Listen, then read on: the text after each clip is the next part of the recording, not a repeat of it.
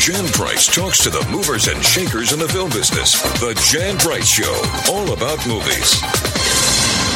You're listening to the Jan Price Show, all about movies. And today, my guests are producer directors Ricki Stern and Annie Sundberg. And we're going to be talking about their new documentary entitled My So-Called High School Rank. Welcome to the show, Annie and, and, uh, and Ricki. sorry, sorry. Thank you. Oh my God. I was talking to people about this, uh, yesterday on my hike, actually. On Tuesday, I hike. And then I was talking to a woman who's from Lebanon and she said when her children were born, she told them right away from the time they were born that college was not an option, that they had to go to college. And uh, her children are grown and one's a successful engineer and the other one is a surgeon. So, uh, you know, so I told her about this documentary and I said, you must watch it. You must watch this documentary because she said things for her now have, have, have changed since her children are in their thirties now. Uh, so I thought this is, you know, any, anybody who has raised children, is raising children, or our grandparents should watch this documentary because it's got so much in it that is so relevant today in today's world. So I, I'm really excited to be talking about it. Ricki, why don't you, for our, our listeners, why don't you just tell them a little bit the synopsis of this, of my so-called high school rank? Well, let's see. The film is about, I would say the film originated as a story about the college scandal, about the Varsity Blues FBI scandal. And as Annie and I pursued that story, it was clear that we weren't going to get it. So we, we switched gears and we follow a musical that was written out of California at a high school that focuses on the high school pressure to be ranked high so that you can get into the best college. And when you get into the best college, you have the best life ahead of you. And what is so interesting about that musical is that it was written in the school where Rick Singer, who was the mastermind behind the college scandal had had done college advising. And they wrote it before the college scandal broke. And people sort of said oh this dystopian view of high school pressures no this doesn't exist. People don't bribe people to get into higher ranks. And sure enough then the scandal broke and the musical just took off and had the zeitgeist moment. So Annie and I filmed it as it moved through different high schools from Cupertino California which is in the shadow of Silicon Valley to West Virginia to Ripley West Virginia really trying to look at what what is happening in with the high in high schools. What are what's happening with our high school students? What is the pressure they're feeling? Where does it come from? And then was we were filming this thinking we would get their spring performances of this musical, which also that has this language in it. The, the, the singing and the music in it is very much reflective of the angst and anxiety students are feeling. The pandemic hit, and so um, this is a very long answer. I'm sorry, Anna. No, keep going for the rest of this. but and then we pivoted and captured our kids during the pandemic. We followed up. We did this for HBO. They said, "Why don't you capture an urban school?" And we started filming in the Bronx at the Fordham School for the Bronx. So the film has these three distinct parts: before pandemic, pandemic, and post pandemic. Three acts, like a like a musical, like a play. And then the music from the musical really becomes the soundtrack for the film. It becomes the soundtrack for our lives during the, the pandemic of anxiety and tension and George Floyd's murder, all of it. Um, so it, it becomes this bit of an odyssey of a film that I think when people say, "Oh, I don't know if I want to watch a film about high school pressure and college," because I have a senior right now applying to colleges, it's like you know, there's a lot of joy in it too. There's a, the music and the camaraderie, and what you realize is that students across the United States have dreams and hopes and are very much alike. And I think it gave us all sort of inspired inspiration for the future, this next generation. I think a lot of people have thought that this is this is going to be an anxiety inducing film, but in fact, it's actually very hopeful in the end. I think a lot of what we were, what we've seen this week in New York at the screenings at DACA were just people were really connecting. I think the music is particularly resonant, and the screenings have been a variety. We had a really great screening with a bunch of teens, um, local students from the New York City schools. One in particular is a very high pressure school, and I think that there's a there's a it, it's an interesting combination. It allows people to revisit the experience of being in lockdown during COVID, feeling hugely isolated, but also for being seen. And I think that these teenagers yesterday in the in the screening had a couple really interesting comments about how they feel that parents don't really understand the pressures that they're under and what what they aren't really allowed to talk about because there are certain expectations happening at home. I was just sort of surprised by a lot of things. Obviously, it's a long time ago since I was in high school that you can check on your phone uh, almost on a daily basis to find out where you're ranked in the school. That yeah. just blew me away. I think that would be so debilitating I think that could either freeze you from, I don't know, it, it, it could, it, it could go two different ways. It could make you want to achieve more, or it could make you like, well, I guess like I've, I've tried as hard as I can. I'm not going to get any better or higher ranked, you know, and how important it is when they, when they talked about a 4.0 used to be the, you know, the standard and now it has to be more. And then all the other extracurricular activities that you have to be involved in today. And then the parents, especially in, in the Cupertino area, um, you know, putting more pressure on their children. I just was blown away and, and, and suicide rates are really high now uh, amongst our teenagers, unfortunately. And you wonder how much is this contributing to it? I do think that there's a sense that a single misstep can really um, throw you completely off track. And and what I hope is the message from our film is that there are so many ways to skin a cat. You know, that's probably a horrible phrase to use in this day and age, but I do think that what these kids they're sharing is, you know, they're all pursuing very different post secondary school, post high school outcomes, very different ranges of colleges, some arts oriented, some Ivy League. But I do think that they really come into an understanding of who they are. And one of our favorite characters in the film, you know, we love all of our children, but there's a character named Leo who talks, who has a fairly healthy mental attitude, which is, we always joke that he's like, I go to bed at 10 and if I still have work to do, that's tomorrow me's problem. He's very much about sort of making sure that he prioritizes his health, his sleep, who he is, and he's a one day at a time. Like I, I, I will fix things in the next day. And we were, when we first started this project, I will say in the interviews that we did with kids, it was pretty frightening. I mean, these are kids who are totally sleep deprived. A lot of the kids in the really high pressure schools, then that anxiety spills over into insomnia. So it's a combination of like they're staying up late to do work, not sleeping, which is putting them behind so many other levels. And then to their point, if I get one bad grade, I've missed a scholarship opportunity or I am now completely out of the running for, you know, National Honor Society or whatever it might be. I mean, we, we saw students, you know, if you get a B and you're an A student, your ranking goes down. You know, immediately you see the impact of that. So to your point, you know, earlier, it, it impacts students in two ways. One is they don't want to take risk. They, they feel fearful that if they take a risk and they don't do well, you know, that could impact their lives forever. And then, but they also have to take these weighted classes. So, you know, w- w- how you can get higher than a 4.0 is you take these classes that are honors classes or what they call weighted classes, and you take those as opposed to maybe taking an experimental English class that you're interested in. So it's also impacting very much. So, you know, not just quality of their high school experience, but,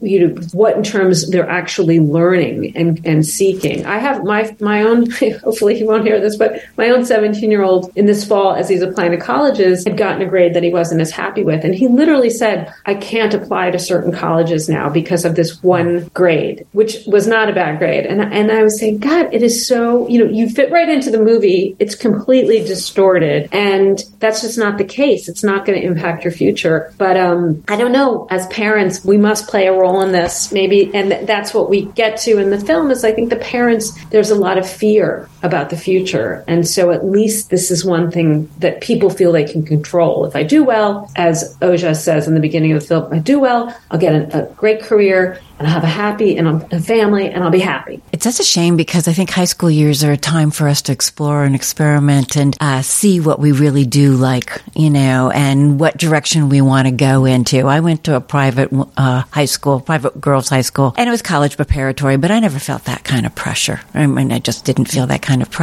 You know, I was very involved with the arts, and that's where I was headed, you know, uh, in, in theater arts. But, uh, and that's why I love that you included that in this documentary that you, you show that. Um, I think it's so important. I cried. I have to tell you, I cried a number of times in this documentary. I, there was very, there were very, very, very touching stories. Um, I'm going to start to cry now when I start to think about them. Especially, I, was it Isaiah? Mm-hmm. Is that his Isaiah. name? Yeah. Talk, let's talk about Isaiah because that was really a touching story. I, I, I, was really, as I said, I started to cry quite a bit. Ricki, why don't you, why don't you start with that? Isaiah was important because he as a young man, and he identified with George Floyd as a black young man in New York, and whose father died when he was in ninth grade, who was being raised by his mother, who didn't get a chance to go to college, and whose older brother didn't go to college, and has a younger brother. He really has felt a lot of pressure and ultimately, financially, he could have taken a large loan out to go to one of the colleges. And the school helps find scholarships. Fordham School for the Arts has arts and, and other kinds of, and that was really important for him. But, you know,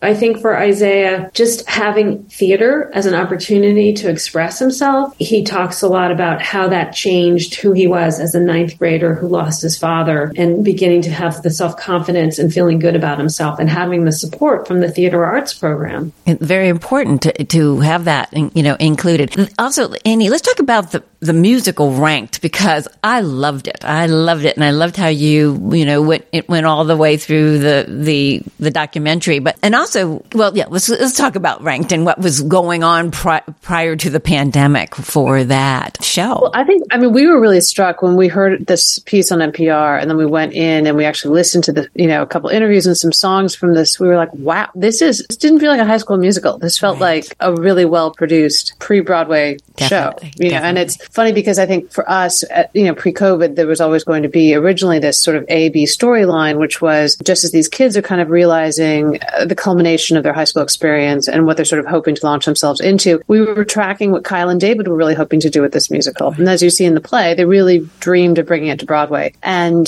that last, uh, you know, March 2nd and 3rd, when they were doing the auditions, um, which are part of the film, uh, there was still huge hope that they could get some Broadway producers and investors in the room to take it forward. I actually think this show's got legs. And I really do hope that now people will see the film and start to throw more interest behind what they're up to. It's been hugely satisfying for them to see the the schools connect with this play, and I think that that is um, they were not certainly not expecting to have the kind of outreach that they have had. You know, people just cold calling them saying, "How can I do this in my school community?" But I do think it, it deserves a place on Broadway. I so, uh, but I also think you know it was interesting during you know during COVID. It was sort of the how do you keep something alive, and there's a really beautiful duet by this pair of actors who are friends of the production. And it's a version of Come Up for Air. And if you Google it, it's, you know, Come Up for Air on YouTube. Um, and it's, uh, I don't know. I just think that the songs really feel both of a time and kind of timeless in terms of where we are with high school experiences right now.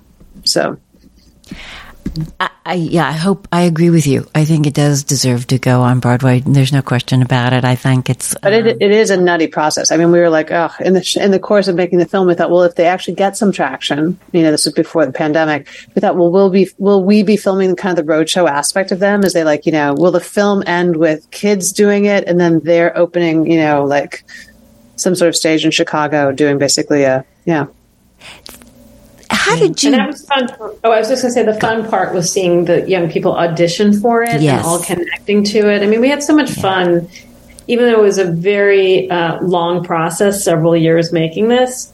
Um, there's a lot of joy in it. Yeah, and I love the casting agent who you know, said she, how many years, 30 years she's been casting plays and it was the first time she cried in an audition. I thought that was really touching, touching. Yeah, really was.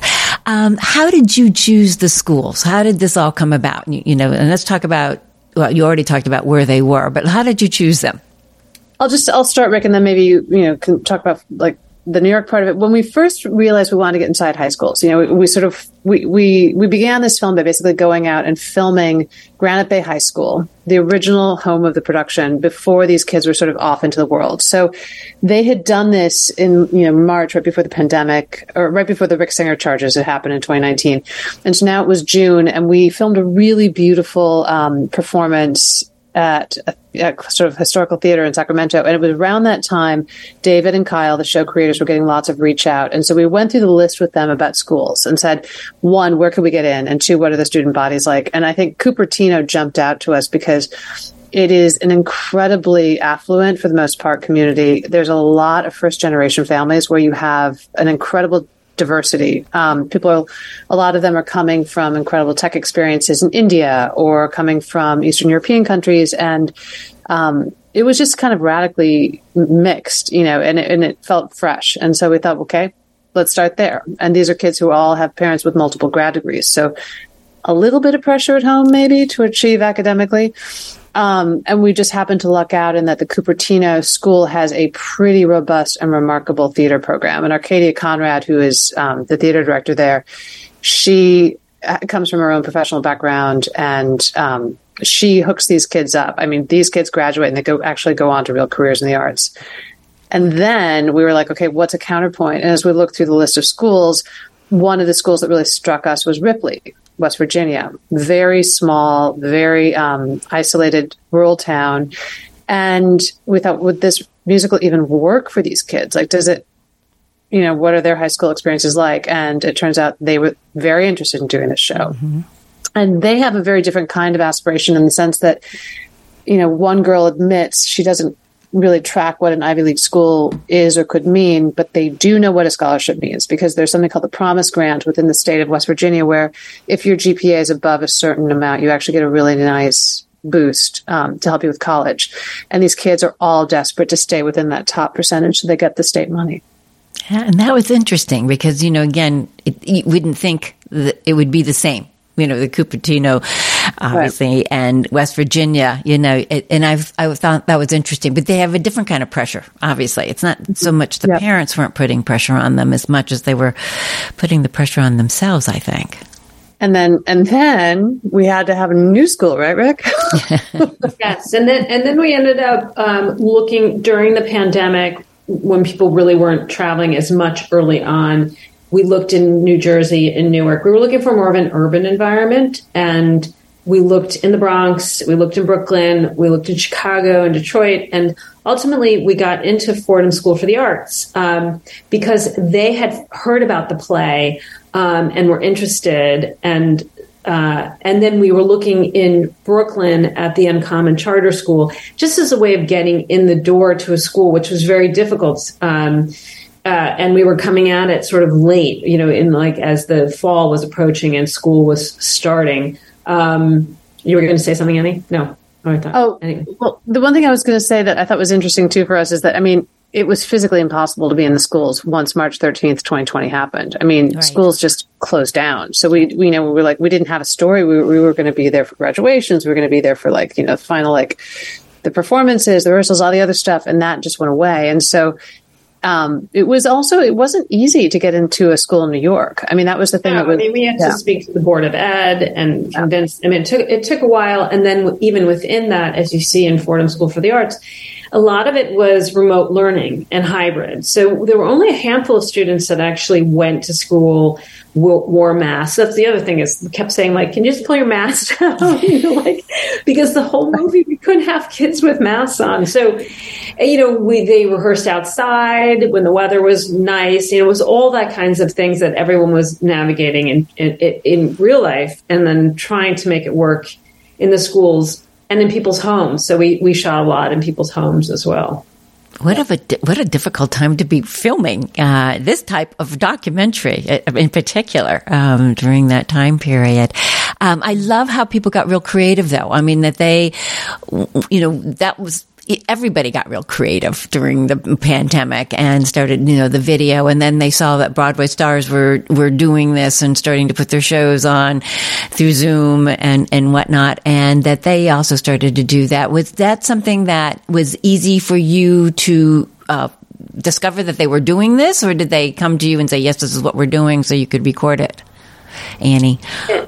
The Zoom. I mean, well, David and Kyle, who, who wrote the play Ranked, we were in touch with them obviously from because some of it too, as you see in the film, the the week that the world shut down, not only was it two weeks before we were supposed to film the play in the high school being mm. performed, it was when they were going to go in front of Broadway producers with their reading and their, uh, you know, uh, basically sort of getting their show out there for funding. Right. So they were devastated as well. And and they put on ranked the Zoom musical on their own and told us that this was going to happen. And so that was our ability, our ability to track it came really from them. Yep. Have you been able to? Have you followed them since you um, ended the documentary? Since you stopped filming, have you continued to follow these students, or and do you have any plans to uh, follow them and maybe do a follow up documentary? Both Rick and I often say that when we work with teenagers, this is the second film with a lot of teenagers that we've worked on. Um, primarily teenagers, we'll never do this again. Um, it's very difficult. People at this time of their lives don't often really want to deal with documentary crews. Um, the kids in our film were really great, though, about staying in touch. It just took a lot of outreach. We do see them. We had a chance to get everyone together in New York this last week, which was fun. So, um, several of the students that we've covered have all migrated because, you know, arts are really key to New York City. A lot of the kids are sort of in and around the New York area. And um, the kids who are, for example, in West Virginia, Annie Blizzard is one of our also kind of leading characters out of that area. She and her family took over the local dog um, grooming shop. And so she's been working really hard and saving money because she is dreaming of going to California. And so we were even talking with her about, you know, how do we help support her in her dreams, what she wants to do um, with special effects makeup. But the kids, I mean, I think one of the best moments for us was watching one of the students who'd been in the Granite Bay um, production, who's now ending her her NYU undergrad program, connect with one of the kids from the Bronx who's in the early part of their NYU program, and just advising. Actually, I mean, it was really special, and that happened. So yeah, we're you know we're in touch, and in fact, we just got more emails after this screening. So I have a feeling we'll know these kids for a while. Yeah, I would hope so. You know, you, you formed those um, relationships and bonds that, during that period of time. I would hope that you would continue to follow them and find out how things have gone on with their life. Maybe it's 10 years down the road that you uh, do a documentary about what happened to them. You know? I think one thing that's really, I just want to add that's not, I mean, we it's in the film because it's part of the storyline, but I think one of the things that's remarkable is seeing a lot of the first generation college students who are having experiences now um, after high school and making it to really sort of interesting schools. That um, you know, there's there are new supports that were never in place even 10, 15 years ago now, which is great. Um, and and I think that that's really allowed these kids to flourish. Um, which which you know, hopefully that means that our education system is getting a little bit better. That there's some equity. So, I hope so. I definitely hope so. Uh, so you've you have premiered this. It's it's going to be airing on uh, HBO, I think on November 29th, and then streaming on HBO Max after that. Uh, but you've taken it to film festivals. What has the reaction? I know you said you were at New York Docs. Is that correct? Um, NYC Doc Fest, yeah, and, yeah, and also at Woodstock, and then we screened it at Menlo Park in California at um, the film festival there. So, yeah, it's been I think for Annie and for me, it, it's been sort of surprising how emotionally connected people get because there's so many characters right. over such a long period of time. I think we were afraid that, you know, in some ways it's this patchwork of people's experiences that maybe they wouldn't stand out or you wouldn't emotionally connect, but there are so many moments that I think are grounded in all of our experiences of living through the pandemic. That I, I think it's a cathartic experience for an audience to watch this and to live back through it, not in a painful way, because it, ha- it was a very painful time for many people, but in a way of like, oh, remember when the world shut down and we were, we had to go through this and we felt isolated and alone. And so did these kids. And the kids talk about it and they share their home videos and they sh- share the uncertainty. And I think that was I think that was surprising for us um, in audiences just to to see how emotionally connected they were to the students. Yeah. yeah, it's it's a beautiful documentary. It really is, and as I said, everyone should see it. You know, grandparents, parents, uh, students, uh, younger students, you know, uh, who are coming, go, maybe go, about to enter a high school. Uh, there's a lot to it. And um, again, thank you both. And, and, everybody seek it out on HBO on November 29th and also on HBO Max afterwards. So I wish you much success. Look forward to having you both back on with your next documentary. Thank you. Thank you, Jan. To all my wonderful loyal listeners, your love of film allows me to do what I do. If you want to support me, the best way to do that is to hit the subscribe button on the iHeart Podcast Network, Apple Podcast, Google Podcast, Spotify, or wherever you listen to your favorite podcast. And of course, on YouTube. Subscribing matters. If you are feeling really compelled, I want to hear from you. Have a burning question, comment, or review? Drop me an email at the Jan janprice.show.com. Thank you for listening. Jan Price talks to the movers and shakers in the film business. The Jan Price Show, all about movies.